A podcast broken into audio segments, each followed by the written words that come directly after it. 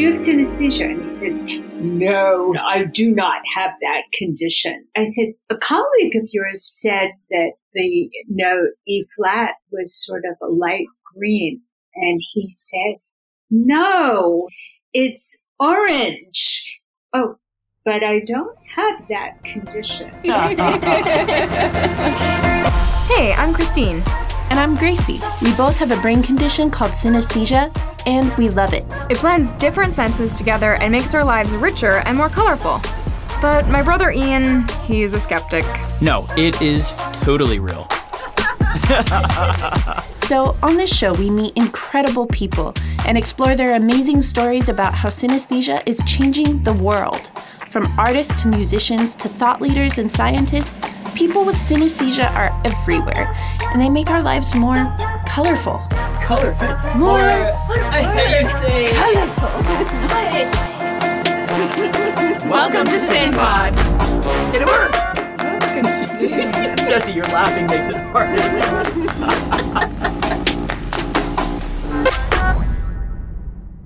Welcome back to SynPod. I am Gracie Olmstead, and I am here with my co-hosts, Christine Olmstead. Hello. And Ian Reed. How's it going, guys? And we have the distinct pleasure today of interviewing Greta Berman. She has been on faculty at Juilliard since nineteen seventy-nine in the School of Liberal Arts. She is a specialist in nineteenth and twentieth century American and European paintings and in the interrelationship between music and the visual arts. She holds a B A from Antioch College, an M A from the University of Stockholm, and a P H D from Columbia University. Man, what what a resume. It's very impressive. So, Greta, thank you so much for joining us and welcome to the show. Thank you so much for having me. So to start, I think we were all curious, what first drew you to the study of art and to art curation specifically? I went to the High School of Music and Art in New York, which is now called LaGuardia School of the Arts. But at the time, it was a school for people who were especially talented in music or in art. And I went as a music major. And my major was voice. And I still sing in chorus. But they gave us a lot of art history, and there were many students that became my friends who were artists. And I started to get very interested in art. So when I went to Antioch, I became an art major and spent four years as an art studio major. And then I decided for various reasons to go to Sweden to continue my graduate work, simply because I wanted to be there. And while there, I decided to get an M A in art history. And then I came back and got my P H D in art history from Columbia. So that's what drew me to art and music. Hmm. At what point did you decide to specifically focus, at least an area of your study, on the interconnectedness of music and art? I always was interested in it, but um, after I got my degree uh, at Columbia, I got a job at Juilliard.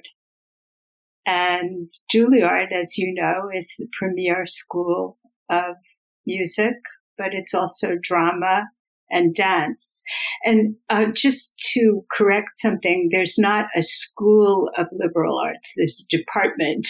we we would like to be a school, but no, we're just a department within the conservatory. Gotcha. And yeah. There I had the opportunity to teach art history to musicians and to kind of carve out a specialty where my two greatest interests lay. Hmm.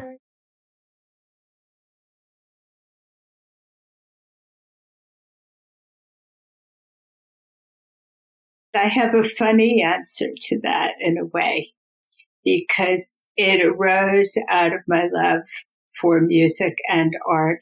And originally, art historians thought that synesthesia meant artists who were influenced by music, hmm. or vice versa. And one day, several people I knew told me that's metaphorical and people do that, but there's actually a neurological phenomenon which has some people who actually see music or actually hear colors. And at that point, I became very intrigued and I started reading everything I could get my hands on and getting into it. But about your question about am I a synesthete, I would have told you no some years ago. My friend Carol Steen, whom I think you're going to be interviewing also, calls me an honorary synesthete. And I think maybe I have glimmerings of it. And I think maybe everybody does to some degree. Yeah. So when did you first meet Carol Steen? We actually talked to her last week. Oh, good. She talked a lot about her friendship with you. And so I'd love to hear how you remember meeting her and how that shaped your career. Well, I was doing research on synesthesia and somebody told me there's an artist in New York who has synesthesia and writes a lot about it. Um, she's very easy and approachable and so on. Why don't you just contact her? So I did. And we had coffee and we've worked together and been on the board. Well, I, I've recently uh, accepted being on the board of the Synesthesia Association. But before that, just was active in it and co-curated an exhibition with her, presented some panels together with her. It sounds like you were already researching synesthesia, mm-hmm. though. So what were some of the things that propelled you toward that as a field of study within art criticism? And, and what were some of the things you were looking at at that time when you were researching it? My master's thesis was on a French symbolist artist named Odilon Redon, R E D O N. So he loved music and actually was an amateur musician in the true sense of the word, that somebody who loves music, played the violin. And I always had the feeling that his paintings were musical. It's so tricky now to know who was and who wasn't a synesthete. And as I've been working on it now for, wow, over twenty years, it's incredible. I don't know how that happened. Things have changed so much. So I would have said he wasn't a synesthete, and now I say, well, maybe he was. It's very exciting to talk to a, uh, another non-synesthete on this podcast because I think I finally have a comrade. But I'm curious, you know, as someone who would have kind of your whole life until maybe recently said that you don't have synesthesia, how have you seen the acceptance or skepticism towards synesthesia change since when you first started studying it to today? Wonderful question.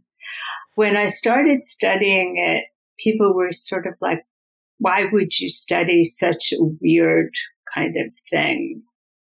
They thought only one in one hundred thousand people had it. And then they thought one in twenty-five thousand. Today, they think one in eleven, maybe. Oh, wow. And when I first mentioned it at Juilliard years ago, nobody knew what it was. Now, when I mention it, I say, how many of you know what synesthesia is? They almost all know. Yeah. So it's gone from something that was considered weird, odd, interesting. They called it a condition, and that made people think that maybe it was an illness or something was wrong with them. So I think that prevented a lot of people from talking about it. And Carol probably told you her favorite story when she was little. Her best friend thought she was weird, but I think many people do that. there's some reluctance to come forward, maybe because of the stigma that was placed on it years ago, but it's certainly going away. Yeah. Now I get a lot of people who are really eager to talk about it. You know, you mentioned that it's tricky to pinpoint artists from the past who had synesthesia, but you did curate some very famous artists who have passed away in that show. So um, our thought was that people were kind of throwing around the term synesthesia. They thought pictures in an exhibition is synesthesia, or hot jazz, or something like that. And there may actually be an element of it there, but we really wanted to look scientifically, and we did this at McMaster University in Canada, sponsored by the neuroscience department.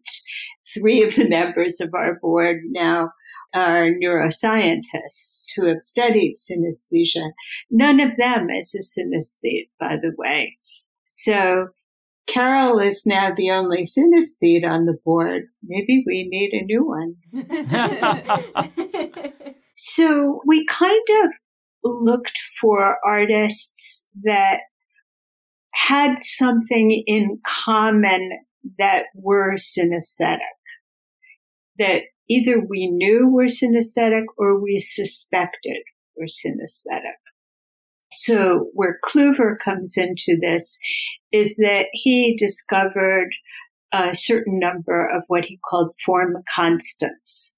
And we've now called them Kluverian forms that we look for in some of the artworks. And uh, some of them are sort of radiating circular forms. Some of them are repeated parallel diagonal forms.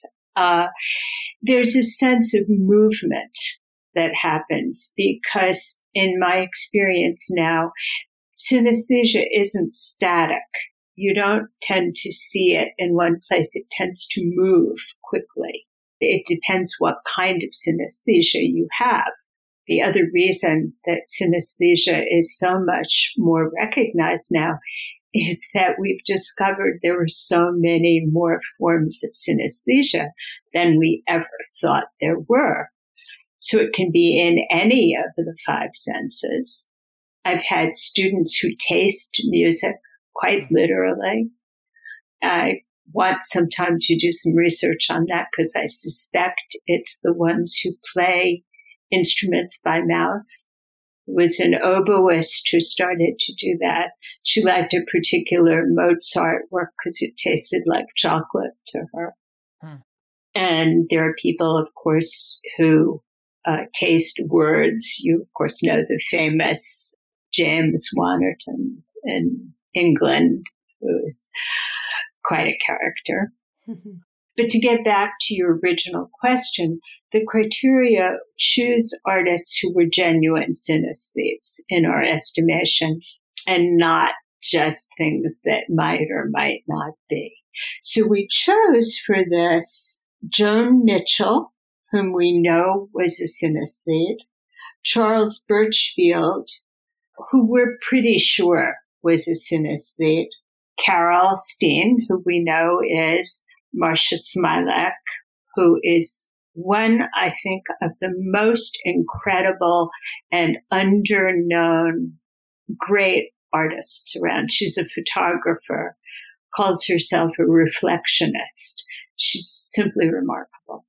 Some Kandinsky, some Van Gogh, and those were a little bit more like up for grabs. Sure. Nobody was positive that they were, because obviously you can test somebody who's alive for synesthesia, but for somebody who isn't, you have to use other means to discover it.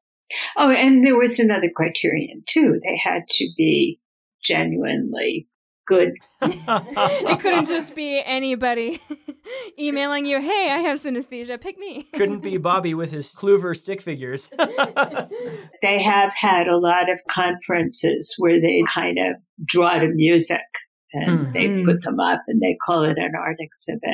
Mm. But this was something we're very proud of, very professional art exhibit. So what were some of the other criteria? Was it primarily diary writings, letters? What were you looking for to kind of build up the clues that gave you the larger picture? All of those things. Carol has sort of tricky questions that she asks people, and then she knows.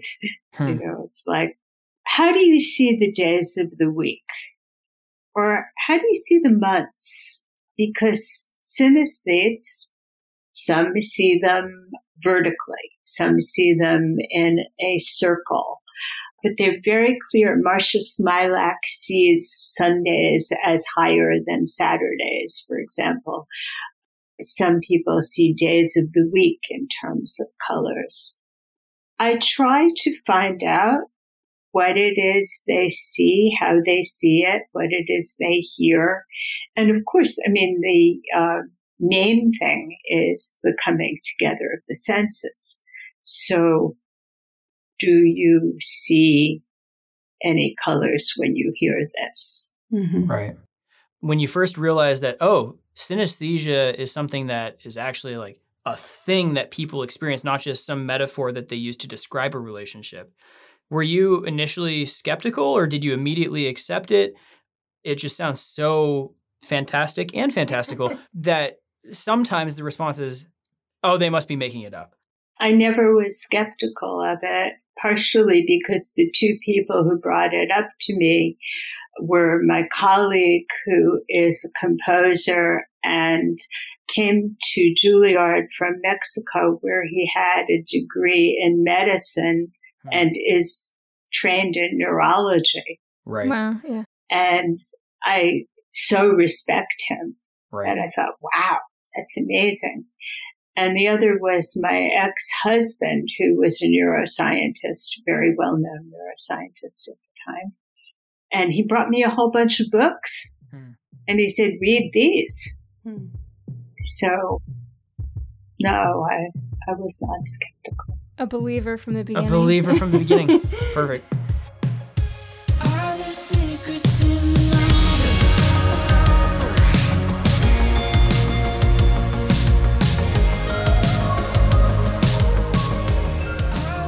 This podcast is brought to you by Distant Moon. Distant Moon is one of the fastest growing film production and media companies in the United States. Look, if you run a business or nonprofit or work at an ad agency, you know how hard it is to connect with new audiences. We're not talking about meaningless views or vanity metrics. We're talking real, memorable audience experiences where the audience actually remembers your brand or movement's story. Over the last decade of crafting video for some of the largest brands in the world, we've realized a key fact. Audiences don't care until they realize that we, the storytellers, care. That's why we're passionate about creating content that moves the heart, strengthens the mind, and makes the world a better place for everyone. If that sounds good to you, we'd love to work with you. Visit us and get in touch at distant moon media dot com. That's distant moon media dot com.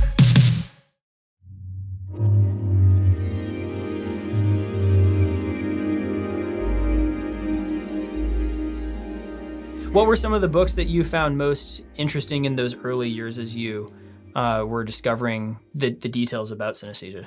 Uh, the Man Who Mistook His Wife for a Hat, hmm. Richard Saitoa, who mm-hmm. you actually have had a chance to interview. Right. Yeah.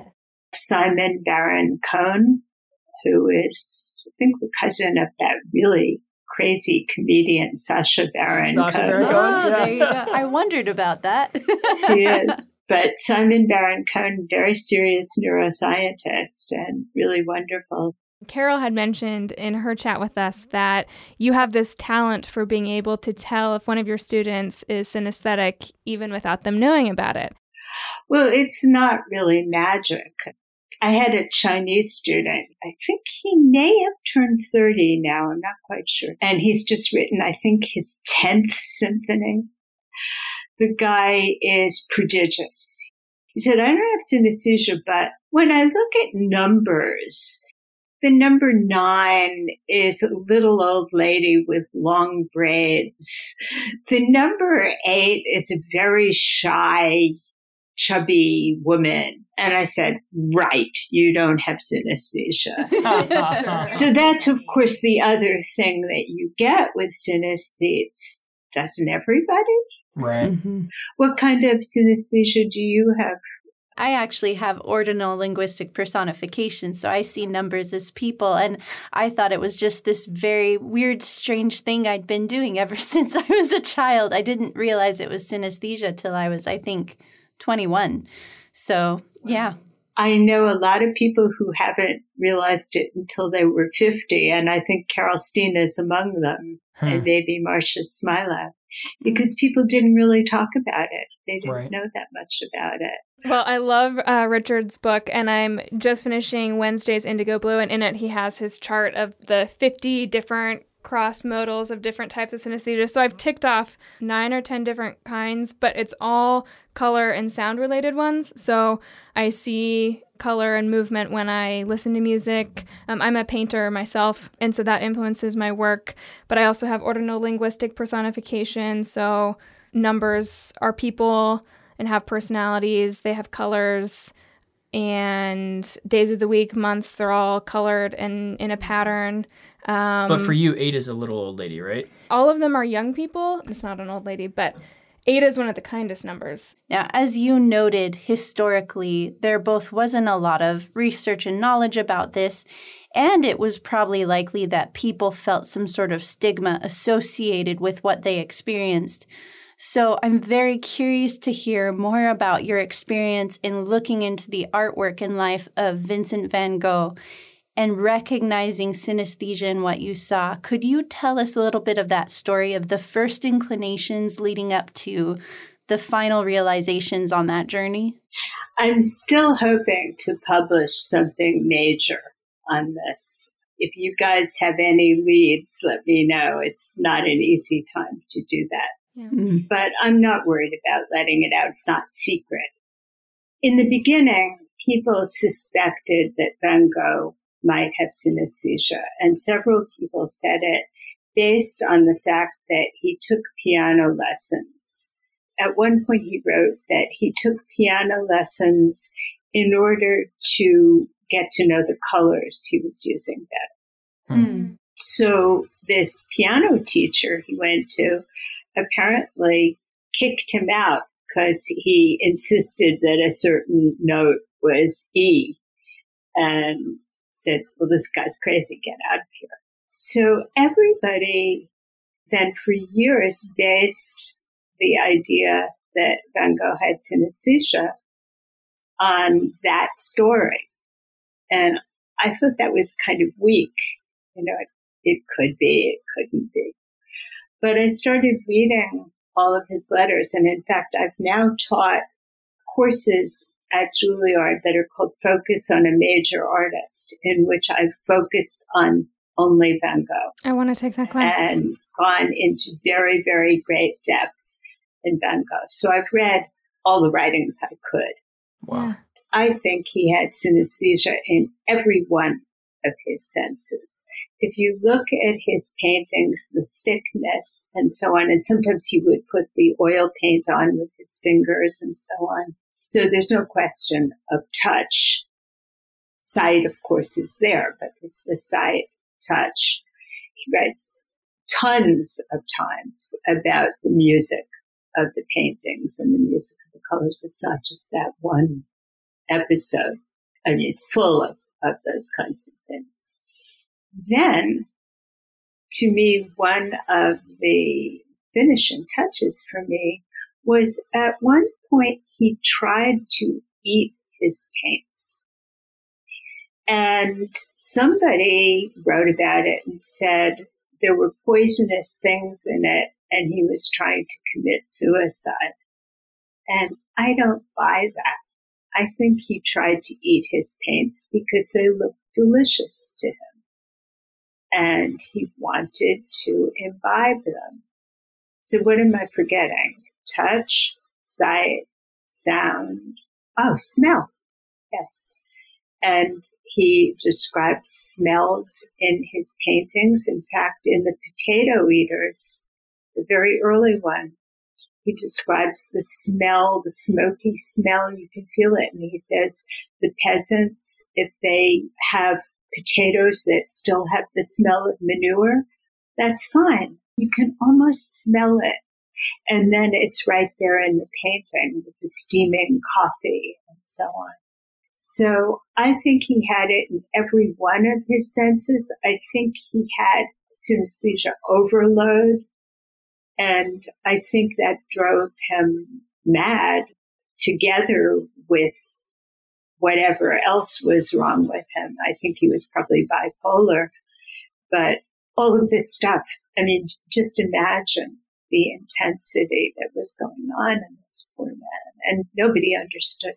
Mm. Right. It seems like the way in which we see synesthesia is often as gift, but it also comes sometimes for some people with negative side effects that they have to learn to deal with. Have you encountered in other artists kind of the gift and curse of synesthesia? In most of them. Hmm. Certainly Joan Mitchell, from what I read about, was an alcoholic and paranoid and had many, many problems. She was my dedicator.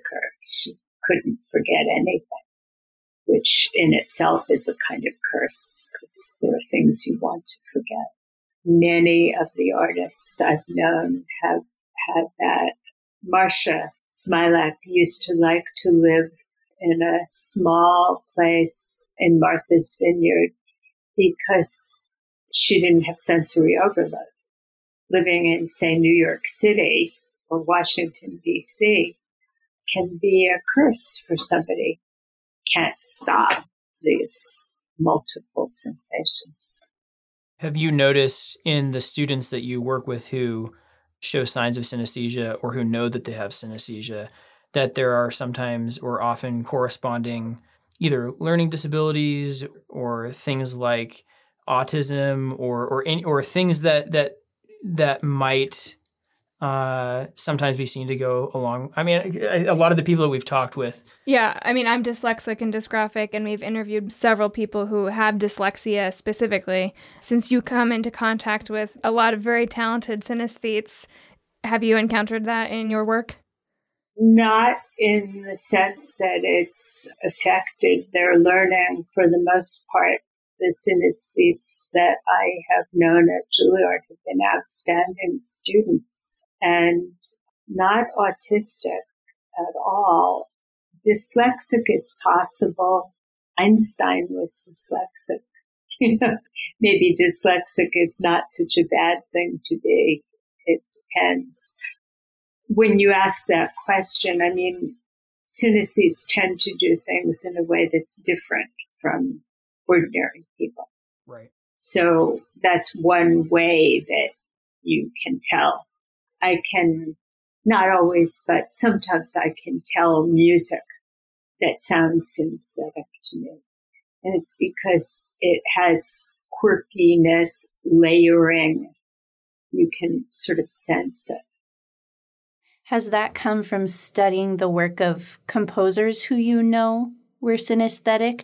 Yes, in fact, I was supposed to be, we didn't have the virus, in Vienna giving a talk about one composer and two musicians. The composer is a man named Aaron J.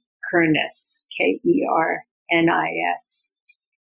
And it was funny because I heard his piece out here in Woodstock. We have a chamber music festival, and he was in the audience. He's, I guess, a middle-aged man. He's younger than me, so I consider him a young man. They keep telling me I'm old, but I I don't know how that happened. And uh, he was sitting there, and after it was over, I went up to him and I said, "Are you synesthetic?" And he said, "Yes." Just kind of like, uh, you know, or do you have brown hair? And then afterwards, I looked at the rest of his music and I found incredible stuff. I think he may be one of my next projects, too, because most of his works are named for colors or shapes or foods or things like that. What was the piece that you heard, and what was it about it that tipped you off that he might be synesthetic? I think it was a string quartet. Something about the layering, where you hear different sounds and quirky sounds that come in that are kind of unexpected. Right. And that would be this idea of mingling of the senses. Hmm. So you're forming your own form constants, it seems like, but with music and not just visual. So maybe yeah. in the future, we will have the Berman forms as well as the Kluverian forms. What a wonderful idea. I would be thrilled.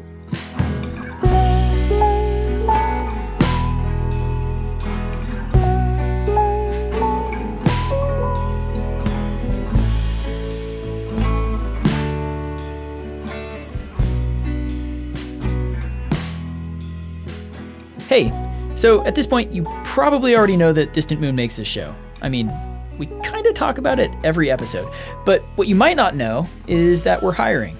That's right, we're looking for talented artists and technicians to join our team and help us create cutting-edge content that makes the world a better place. So if you have experience in video editing, cinematography, writing, producing, sound recording, coffee brewing, or heck, anything related to film, hit us up and we'd love to chat.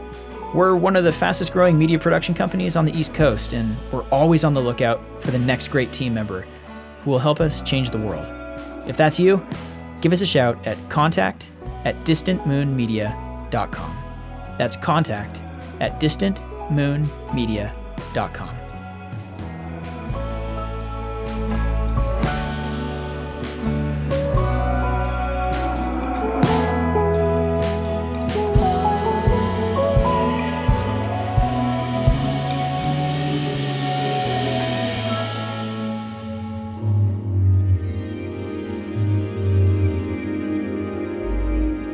I know you're an expert in nineteenth and twentieth century art. I would love to hear more if you um, have done, you know, more research into artists that you think may have been synesthetic.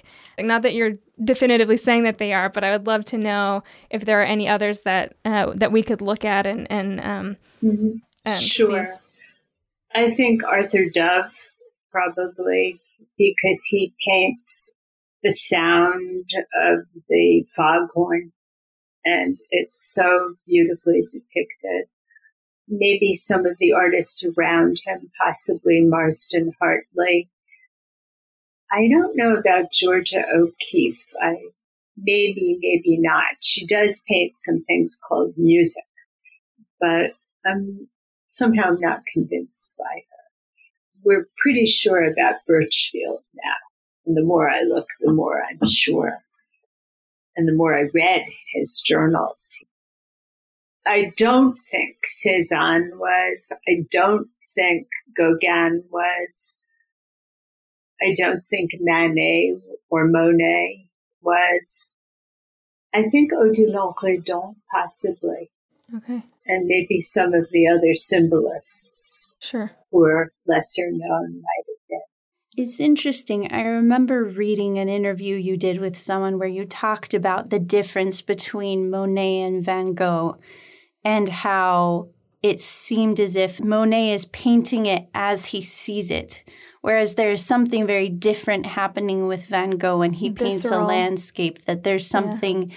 about the interpretation that is very different that gives the viewer something of a hint as to the difference between synesthetic vision and non-synesthetic vision?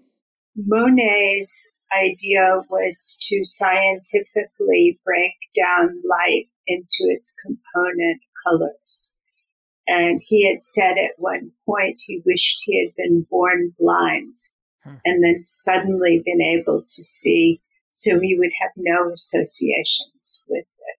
So he wanted to be as objective as possible. I think Van Gogh was the opposite.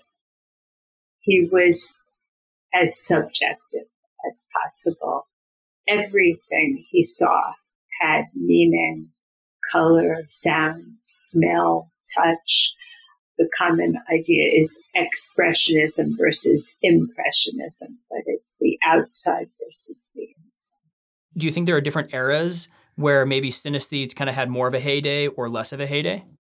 Yeah, yeah, we seem to see that in the eighteen nineties and around the what we call the fin de siècle, or the turn of the century.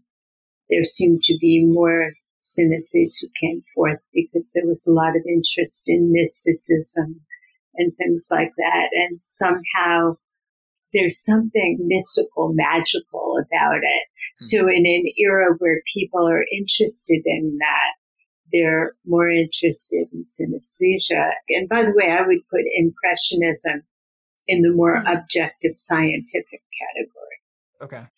They were studying color theory and so on, cubism. Even if these guys did have synesthesia, they wouldn't have expressed it. You know, that's a thought, isn't it? What if you were a synesthetic artist and you knew that it wasn't a good thing to do? Yeah. Maybe you would do something completely counter to... I just thought of that this moment. Because you do have free will. You don't have to do it just because you see it. Right. In my experience, I'm not painting my forms. I'm only using the music for color reference. And so mm-hmm. if you were to look at my works, you might not see those forms, but I'm purely pulling color and tone. Uh-huh. And so I curate it. I'm wondering if perhaps other artists throughout history curated their synesthesia because... I don't like the forms, honestly, that I'm seeing. I think they're ugly, and I don't think they're worth showing. I don't want to paint the form, but I think they're pretty great colors, so I'll curate it mm. for my work. Right. I'd love to see your work if you could send oh, me a website uh, or something like that. That'd be so embarrassing. I'll send you some no, of it. Please, please. I'd be very interested to see it. You know, you can be really miserable and paint a happy painting. Mm-hmm. Yeah. When Monet painted that painting of his wife sitting on the banks of the Seine River, and mm-hmm. it's very beautiful and cheerful, he wrote in his diary that he wanted to drown himself in that river because wow. he was so poor and he was so afraid that he wouldn't be able to support a child that they were going to have. Yeah. So... that's, in a way, what you're calling curating. I mean, he's not painting, here I am feeling miserable. Right. But what would interest me in seeing your work would be to see if there are any forms that, despite the fact that you curate it, have commonalities with other synesthetic artists. And if you're too shy to do that, you know, take a look at some of the ones that we know are and see if there's anything that you have in common. Well, I am curious because we talked to Doctor Richard Cytowic about color to the synesthete and how vibrant and rich and diverse the color palette of a synesthete tends to be. Do you also notice color differences? Do you see more or different or more vibrant color usages than you might see in other works? Yes, I think more vibrant colors usually. But I think that's less indicative than shape and line and movement. But maybe that's just because that's what Kluver studied, was the shapes, and didn't really go into the colors. Again, if we take Van Gogh, we have one of the most incredible colorists of all times. Yeah. Do you have a favorite work by Van Gogh? I tend to like the lesser-known ones. I like the ones where he shows patches of grass and trees and little corners of things and so on. I love his drawings. Endlessly wonderful. One of the things that I'm curious about is whether the knowledge of having synesthesia also influences one's approach to their art. And I'm curious if you've ever seen a situation where a student who didn't know synesthesia suddenly approached their work either differently or started focusing on different aspects of the work once they realized that they had synesthesia. Yes, quite a few of them, actually. But one very good example is Joyce Yang. Hmm. She was the youngest ever silver medalist in the Van Cliburn piano competition. And Joyce discovered that she had synesthesia. She was my student at Juilliard. And she started making color charts to learn her music. She actually made a video for me. And she's now used it to branch out in many different ways. Uh, she worked together with a dance company. She did an album called Collage, which she did together with an artist. So she really took it and ran with it. I don't know how it affected her piano playing. Right. That it was no longer just playing the piano, but incorporating all these different elements. Yeah. And as a violinist, I know that memorizing is oftentimes a monumental task. And when you go into a large audition or performance, there's often a lot of fear that, especially perhaps amateurs have, that what if I forget? And so I can see if you have that tool in your toolbox then of, ah, my colors will help me, it's just opening up all that auditory visual memory to help make sure that it's in place before you're in that position. That's that's pretty incredible. Yes. It was very helpful for her. She said, interestingly, that everybody figured because she was such a good pianist, she would be a good sight reader. Hmm. She said, but all those black and white notes, she said, I had to go through them and then you know, see what the colors were. So I couldn't sight read that well. So there's an example of it standing in your way. Carol has this problem sometimes when we edit each other's manuscripts. If I edit in color, she's really messed up. She says, don't do that. You know? That's not the color of those letters. I can't read it. That's right. It's very funny. So back in two thousand thirteen, I discovered a, an article you wrote for the Juilliard Journal about a conference you had attended. It was put together by, I think, the organization Art Beyond Sight and the Metropolitan Museum of Art. And it, it was emphasizing the experiences of those who have supposed disabilities, whether they are blind or have some other disability that might impair their ability to experience art. But you had some beautiful quotes in there. Opera director Peter Sellers told you and the audience that the dis and disability isn't helpful. It's just a different kind of ability. And you write that wounds sensitize us to the world they let in light, cutting into the armor we wear just to get through life, which is so beautiful.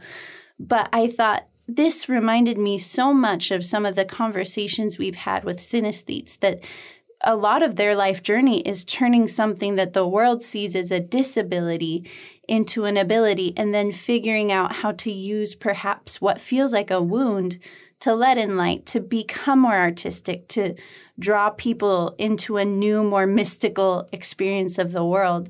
So I was wondering whether you think even for non-synesthetes, there's aspects of this lesson we could all learn. We all probably have disabilities that we're working through.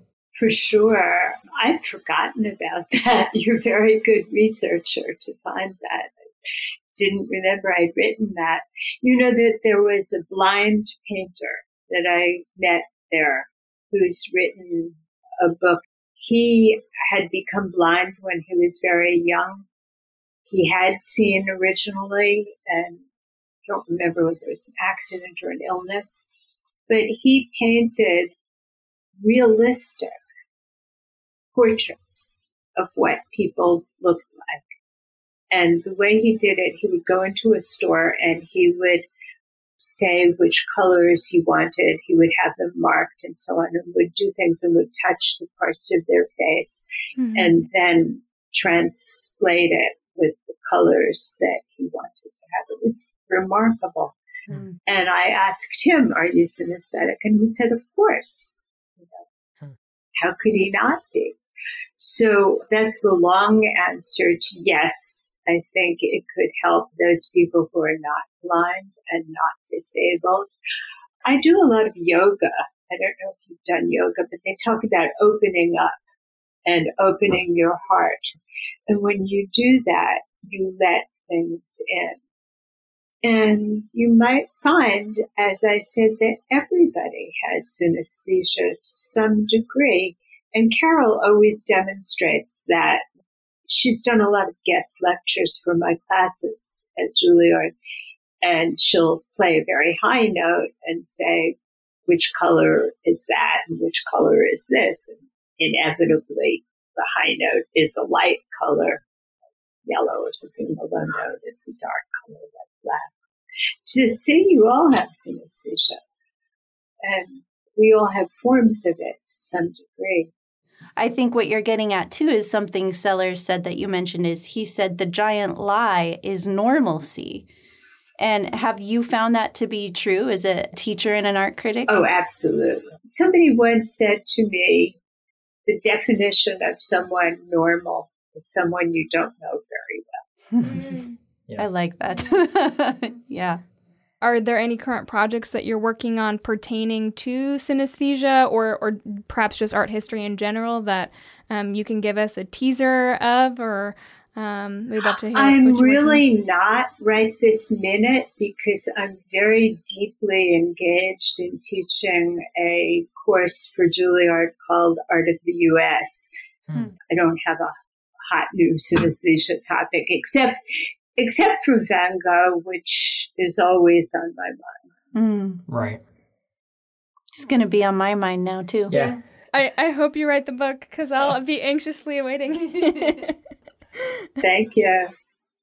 Um, Alana sent you a link to uh, some of Christine's art.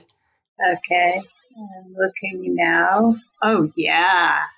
Right on the cover, there's a one that has lines and little circles of red and yellow and kind of almost like neural lines. There is, uh, I think, very much like what some of uh, Kandinsky has done. Yeah, that piece is called Let It Hold Your Hand. Uh, I had lost five loved ones and my college roommate to weird, strange deaths in a short period of time, within about a year and a half. And so I made a whole series about them, and all of these pieces are representative of my relationship to one of these loved ones. But this piece in particular um, was about my roommate, and the dividing lines, those white lines, represent our lives. Wow. We all have our paths, and none of our paths are straight, and we zigzag and we cross, and you never know when someone's line is going to get cut off or if you'll see them again, and... Um, so that's what the dividing lines mean to me. Yeah, no, it's it's wonderful. And it's very much along the lines of what we were talking about with Van Gogh in the inward kind of feelings and the subjectivity. You're not showing forms that you see outwardly, but you're trying to project what it is you feel. Right. Yeah. And Carol used the term that I believe her friend... had coined, which was internal landscapes. Uh-huh. So that resonated with me very much so. Yeah, I'm looking like, oh, at yes. some more here. You know, and we'll put we'll put some of these paintings up on uh, the the notes page for the show. But you know, when you're looking at a piece of art, what are the types of forms that that you might be looking at or, or seeing in a work of art? Uh, are are they mainly the the Kluver forms, or are there other forms that that kind of indicate synesthesia, like pulling through the art? Um, or what are, what are you looking at or seeing when you are analyzing a work well, of art? The Kluver forms are important, but I keep coming back to this idea of layering. I'm looking now on one where she's standing in front of two paintings. There's a feeling of dimensionality there, of these lines being on the surface and everything else going way back into space, and a sense of coming back and forward. Again, I go back to that word layering because it's about the coming together of the senses. So it feels as if there are other things besides that. And also a lot of different, and I'm using this in a positive sense, quirky methods. They're not conventional. So she's scratching and doing uh, a little bit of gold leaf and uh, surface thing over something that goes way, way back. And I don't know whether that's what you meant by it, but ghost-like forms or mountains or something primeval. Yeah, that that's exactly the intention. And that's my style in general, is very multi-layered. Most of my works have between twenty and thirty-five layers on them intentionally, um, because all of those layers add a piece to what I'm trying to create on top. But in that series, those multi-layers are to illustrate the darknesses, the challenges, the lightness, all of the different human experiences that we have. And your line cuts through all of them at different points. Mm-hmm. Um, so you saw exactly what I was going for. That's wonderful. But I, I mean, when you said you're not literally painting the forms that you see, but you're curating them, you're still painting what you're feeling, right, and what you're knowing. And I like the idea of the internal landscape. It's not what you're seeing with your eyes. There are many ways to go about it. They're very beautiful and very moving. Thank you. I'll just melt into a puddle now. It was easy. If I hadn't liked it, I would have said, oh, it's very interesting. I like that right-hand corner. I've gotten pretty good at that. It speaks to me, literally. So you were able to... You're able to read it. So thank you. I appreciate it. We can stop talking about me. It's so fun, though, because we're able to apply everything we've talked about in a very tangible way. Yeah. Yeah. Yeah. Well, one question we've kind of enjoyed ending the podcast with, what form of synesthesia, what crossing of modalities might they like to have that they do not have? And I think Carol Steen said that she would love to have more of a spatial view of her calendar. Mm-hmm. Yes. Is that right? Yes, that's so what she said. If there's any form you've ever really desired or thought it would be neat to see, even for a day, what would it be? I have tried endlessly to see music. Yeah. To literally see it. Sometimes I think I do. But I can't tell whether I'm, you know, sort of putting it on or if it's really happening. But I'd like to really see those colors and the music. You and me both. Let me tell you very quickly a very funny story. I don't know if Carol, did she tell you the Itzhak Perlman story? No. No. So Itzhak Perlman teaches at Juilliard. Greatest violinist today, probably. He is crippled because he had polio, and he goes in a sort of motorized chair now. And I see him all the time. We're friendly. And I had heard that he had synesthesia. So I've been trying to interview him. The man is so busy. So one day, Juilliard has an elevator, and he gets in on the ground floor. I get in behind him and I say, do you have synesthesia? And he says, no, he said, I do not have that condition. Remember, we're going up the elevator. I'm hoping it'll stop at each floor. I said, a colleague of yours just said that the note E flat was sort of a light green. And his face got very red. And he said, no, it's orange. There's no way that, and then he goes, oh, but I don't have that condition. That's hilarious. Yeah. But he is also a jokester, so you don't know whether he was pulling my leg. But since then, he's admitted that he is indeed a synesthesia, and he does have that condition. Wow. That's one of the ways I think Christine and I, when we were first explaining to Ian the difference between someone with synesthesia and someone really creative, you can say that the cello plays very bright orange notes. And to someone who's just creative, they might say, oh, I can kind of see that. But to the person with synesthesia, their response will either be a visceral yes or a very visceral, no, absolutely not. It's it's something that's right. beyond just the creative, and it's something they experience internally. Absolutely. It's so real to them. There's no discussing it. Can't argue with the colors.